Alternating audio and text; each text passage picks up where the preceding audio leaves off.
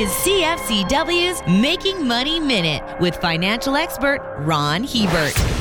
Investors have been looking at the global demand numbers for lithium with enthusiasm. This is a key mineral used in virtually anything these days that requires a battery. Demand is expected to increase by 150% over the next five years as sales of electric vehicles start to heat up. The assumption is that supplies of this critical mineral will not be able to keep up with demand and prices will soar. The flaw in this logic is that the number of mines coming on stream over the next few years should adequately produce enough material to meet industry needs. If this is true, the price of lithium is going nowhere. For more information, listen to our Making Money show hosted by Ron Hebert and Gord Whitehead at letsmakemoney.ca or cfcw.com.